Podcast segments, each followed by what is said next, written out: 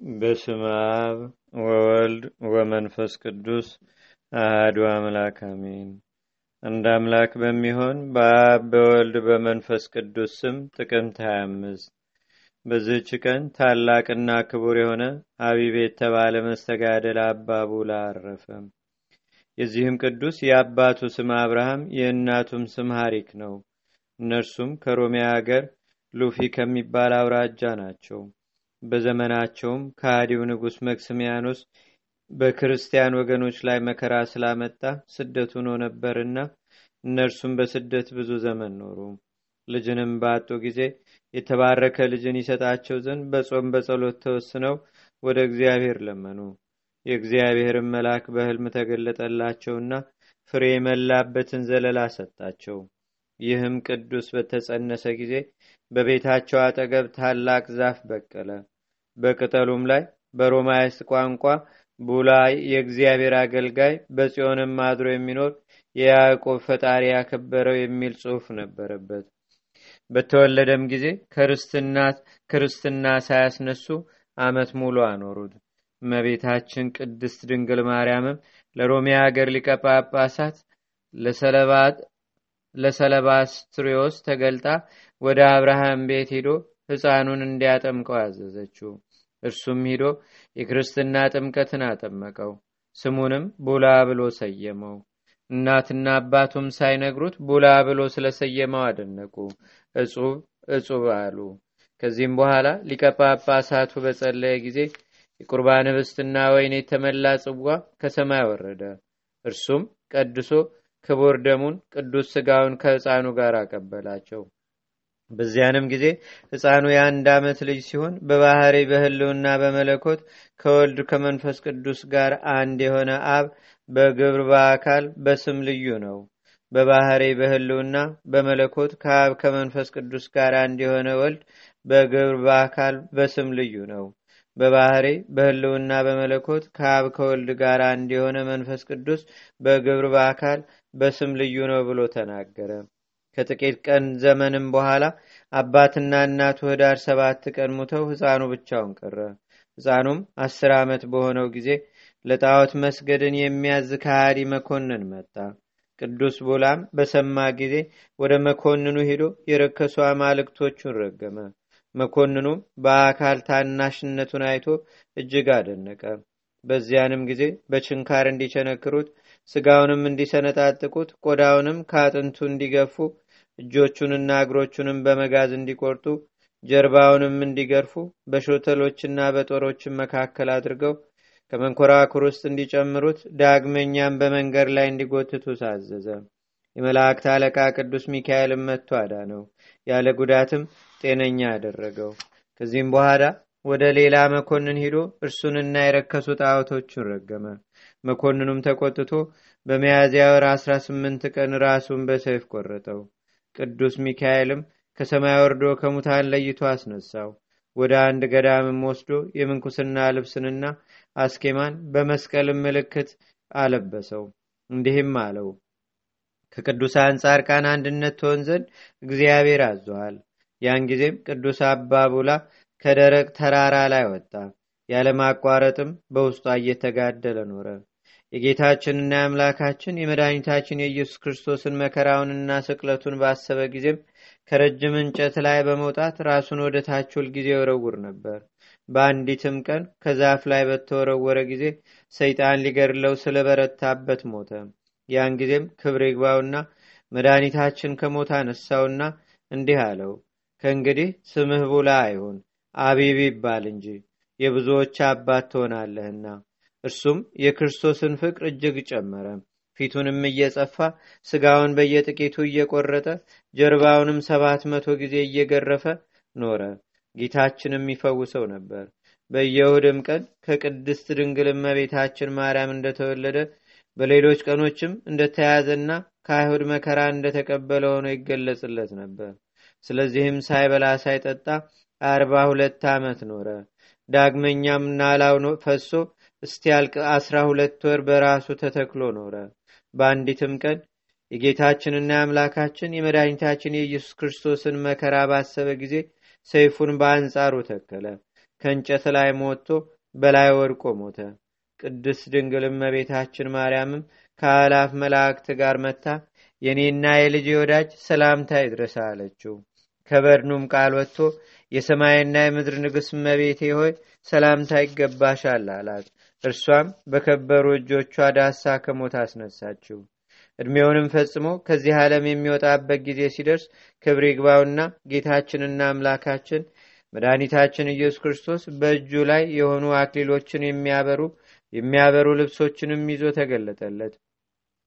ወዳጄ አቢብ ሆይ በማያልቅ ተድላ ደስታ ደስ አሰኘ ዘንድ ወደ እኔና ስምህን ለሚጠራ መታሰቢያህን ለሚያደርግ እኔ ኃጢአቱን አስተሰርይለት ዘንድ በራሴ ማልኮልህ። ወይም ለተራቆተ የሚያለብሰውን፣ ለተራበም የሚያጠግበውን፣ ለተጠማ የሚያጠጣውን፣ የገድልህንም መጽሐፍ የሚጽፈውን ወይም የሚያነበውንና የሚሰማውን በጸሎትም የሚታመኑትን ሁሉ እስከ አስር ትውልድ ምራቸዋለሁ። ይህንም ብሎ አፉን ሳመው፣ በደረቱም ላይ አድርጎ ወደ አየር አወጣው።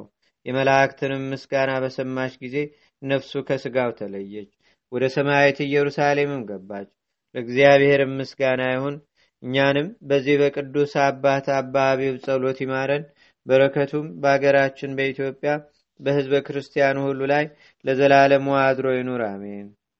ሰላም ለአቢብ ዛስተጋባ አሃተኔ ምግባረ ጻርቃን ዘገዳም ወምግባረ ሰማያት በኮርጓኔ እስከ ይቤሎ አምላክ ቃላ ማይዘኔ ረሰይከኑ ለባቲትከ ኩነኔ ዘመጠነ ዝ ታጻሙ ነፍስከ በቅኔ።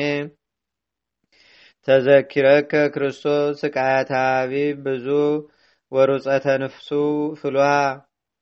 ተዘኪረከ ክርስቶስ ስቃያት አቢብ ብዙ ወሩፀተ ነፍሱ ፍሏ።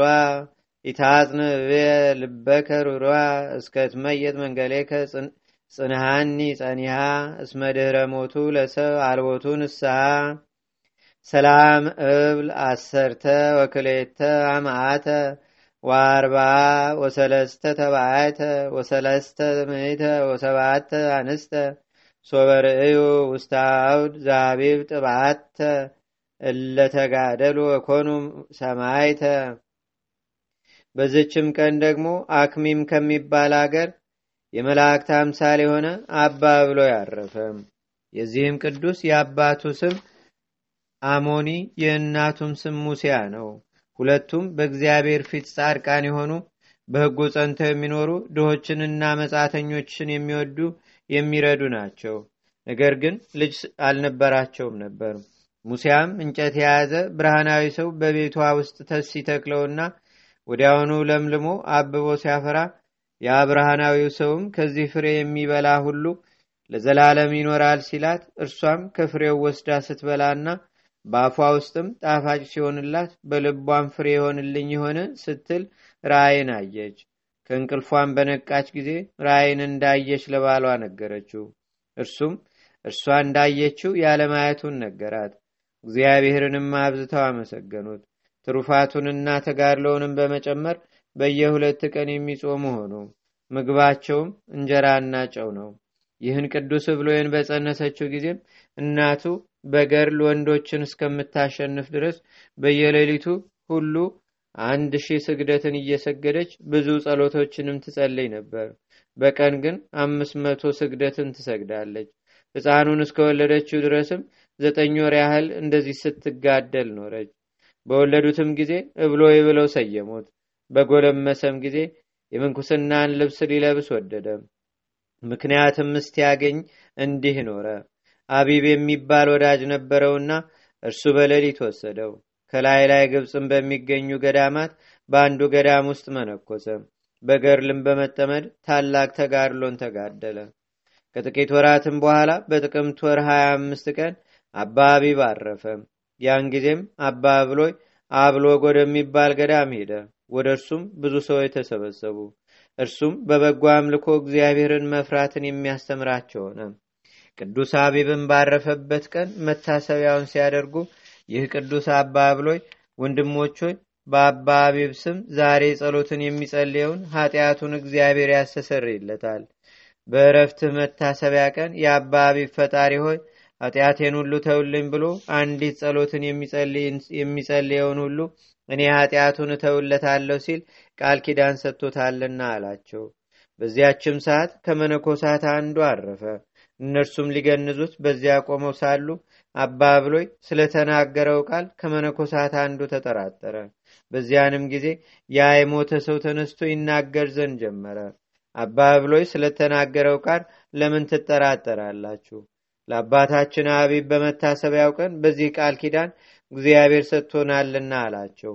ይህንንም ብሎ ተመልሶ አረፈ። መነኮሳቱም አደነቁ፣ ምስጉን እግዚአብሔርንም አመሰገኑት። ይህ አባ ብሎይም ብዙ ዘመናት ኖረ። ልጆቹ መነኮሳትም ብዙ በዙ፣ ብዙ ገዳማትም ተሰሩለት። የኖረበትም ዘመኑ በታላቁ አባ መቃርስ ዘመን ነው። የአባ ብሎይንም የትሩፋቱን ዜና አባ መቃርስ በሰማ ጊዜ እጅግ ደስ ተሰኘበት። እርሱን እያጽናና እያረጋጋም መነኮሳት ልጆቹንም እግዚአብሔር የሚወደውን በመስራት ያጸናቸው ዘንድ መልእክትን ጻፈለት። ይህንንም በአስቄትስ ገዳም ሆኖ አባ መቃርስ ሲጽፍ አባ ብሎይ በላይ ላይ ግብፅ ሳለ በመንፈስ ቅዱስ አውቆ በዙሪያ ያሉትን መነኮሳት እንዲህ አላቸው። እነሆ ማጽናናትን የተመላች መልእክትን አባ መቃርስ ጻፈልን። ከዚህም በኋላ ከአባ መቃርስ ዘንድ የተላኩትን መነኮሳት ሁሉ ወጥተው በደስታ ተቀብለው አስገቧቸው። ምልክቱንም በመነኮሳት ሁሉ ፊት አነበቡ። በታላቅ ደስታም ደስ አላቸው። ይህም አባ ብሎይ ወደ አባ አሞኒዮስ የሄደ ከእርሱ ዘንድም የምትኖረውን ስሟ የዋሄት የተባለችውን የተቀደሰች ሴት ያየ ነው። ክብር ይግባውና ጌታችንና አምላካችን መድኃኒታችን ኢየሱስ ክርስቶስም ከዚህ ዓለም ድካም ሊያሳርፈው ወዶ በየካቲት ወር በአምስተኛው ቀን አረፈ። እኛ ግን የአባ ብሎይን ዜና ከወዳጁ ከአባ አቢብ ጋር ጻፍን። ለእግዚአብሔርም ምስጋና ይሁን። እኛንም በቅዱሳን አባቶቻችን ጸሎት ይማረን። በረከታቸውን በአገራችን በኢትዮጵያ በሕዝበ ክርስቲያኑ ሁሉ ላይ ለዘላለሙ አድሮ ይኑር፣ አሜን። በዝችም ቀን ዳግመኛ አቅፋ እስከሚባል አገር ሰማያት ለሆነ ለቅዱስ ዮልዮስ ቤተ ክርስቲያኑ የከበረችበት ነው። ይህም ቅዱስ ዮልዮስ በአገረ ጠዋ በሰማይትነት ባረፈ ጊዜ በገድሉ እንደተጻፈ ዲዮቅልጥያኖስ ከጠፋ በኋላ ጻድቅ ሰው ቆስጠንጢኖስ ሳይጠመቅ ነገሰላቸው። በጥቂት ወራትም የክርስትና ጥምቀትን ተጠመቀ። የቤተ ክርስቲያንም ስልጣን ከፍ ከፍ አለ። ከሃዲያን ነገስታት ለገደሏቸው ንጹሐን ሰማዕታት በስማቸው አብያተ ክርስቲያናት ታነጹ። ስለ ቅዱሳን ሰማዕታትም ስለ ስጋቸው እንዲያስብ ገንዞ በመሸከም ወደ አገራቸው እንዲያደርሳቸው ከአገልጋዮቹም ጋር ገድላቸውን እንዲጽፍ እግዚአብሔር እንዳቆመውና እንደጠበቀው ከዚህም እርሱ ራሱ በሰማዕትነት እንዴት እንደሞተ የቅዱስ ዮልዮስን ዜና ንጉሥ ቆስጠንጢኖስ በሰማ ጊዜ ስለ በጎ ተጋድለው ንጉሥ ቆስጠንጢኖስ ቅዱስ ዮልዮስን አመሰገነው። ስለዚህም ለቅዱስ ዮልዮስ የአማረች ቤተ ክርስቲያን በግብፅ አገር ሰርተው ስጋውን በውስጧ ያኖሩ ዘንድ ንጉሱ ወደ ግብፅ አገር ብዙ ገንዘብ ላከ። በዚያንም ጊዜ ንጉሱ እንዳዘዘ አነጹለት። የቅዱስ ዮልዮስንም ስጋ አፍልሰው በውስጡ አኖሩት። ሊቀ ጳጳሳት አባ እለእስክንድሮስም ከኤጲስቆጶሳቱ ጋር አከበራት። እንደ ዛሬቱም ቀን በዓል አከበረባት። ከስጋው ታላላቅ የሆኑ ድንቆይ ታምራትም ተገለጡ። ለእግዚአብሔርም ምስጋና ይሁን። እኛንም በጸሎቱ ይማረን። በረከቱም በአገራችን በኢትዮጵያ በሕዝበ ክርስቲያኑ ሁሉ ላይ ለዘላለሙ አድሮ ይኑር፣ አሜን። ሰላም ለቅዳሴ ቤትከ በጉባኤ ህዝብ ክቡድ ወለታምሪከ አዲ ዘውላቄሁ ፍድፉድ አማገትዎ ጸሩ አምሳለ በከመመጠቆ ለቆስጠንጢኖስ እምባይድ መንገለ ጥበብ ምጥቀኒ ዮልዮስ ለአብድ። አንድ አምላክ በሚሆን በአብ በወልድ በመንፈስ ቅዱስ ስም ጥቅምት 26 በዚች ቀን ጌታችን ከመረጣቸውና በሽተኞችን ሁሉ ይፈውሱ ዘንድ አጋንንትን የሚያወጡ ዘንድ ስልጣን ከሰጣቸው ከሰባ ሁለቱ አርድት አንዱ ቅዱስ ሐዋርያ ጢሞና በሰማዕትነት አረፈ። በዚችም ቀን የጌታችን ወንድም የያዕቆብ የፊልጶስና የሰማዕት አግናጢዎስ መታሰቢያቸው ነው። ለእግዚአብሔርም ምስጋና ይሁን። እኛንም በቅዱሳን መላእክት፣ ጻድቃን፣ ሰማዕታት፣ ደናግል፣ መነኮሳት፣ አበው ቀደምት ይልቁንም በሁለት ወገን ድንግል በምትሆን በእመቤታችን በቅድስተ ቅዱሳን በድንግል ማርያም ረድኤትና በረከት አማላጅነቷም በአገራችን በኢትዮጵያ በሕዝበ ክርስቲያኑ ሁሉ ላይ ለዘላለሙ አድሮ ይኑር፣ አሜን። ዛቅረብኩ ማሌታ ዘኪራ ይላፈ ምለተጸምዱከ ዘልፈ ለላነበብ ተወከብ ዘንዴቴ መጽሐፈ እንተረሰይከ እግዚኦ ጸሪቀ ውክበ ምላቡ ብውላን ዘተርፈ ነቢያት ቅዱሳን ዋርያት ሰባኪያን ሰማያቶ ጻድቃን ደናግል አዲ ወመነኮሳት ኤራን ባርኩ ባርኮ ጉባኤ ዛቲ መካን እስከ አረጋዊ ሊቆኖስ ህፃን ለዘጻፎ በክርታስ ወለዛ ጻፎን ዘይደርስ ለዛ አንበቦ ለዘተርጎሞ በልሳን አዲስ ወለዘሰማ ቃሎ በዝነ መንፈስ በጸሎተሙ ማርያም አራቂተ ኩሉም በስቡረ ማረን ኢየሱስ ክርስቶስ አቡነ ዘበሰማያት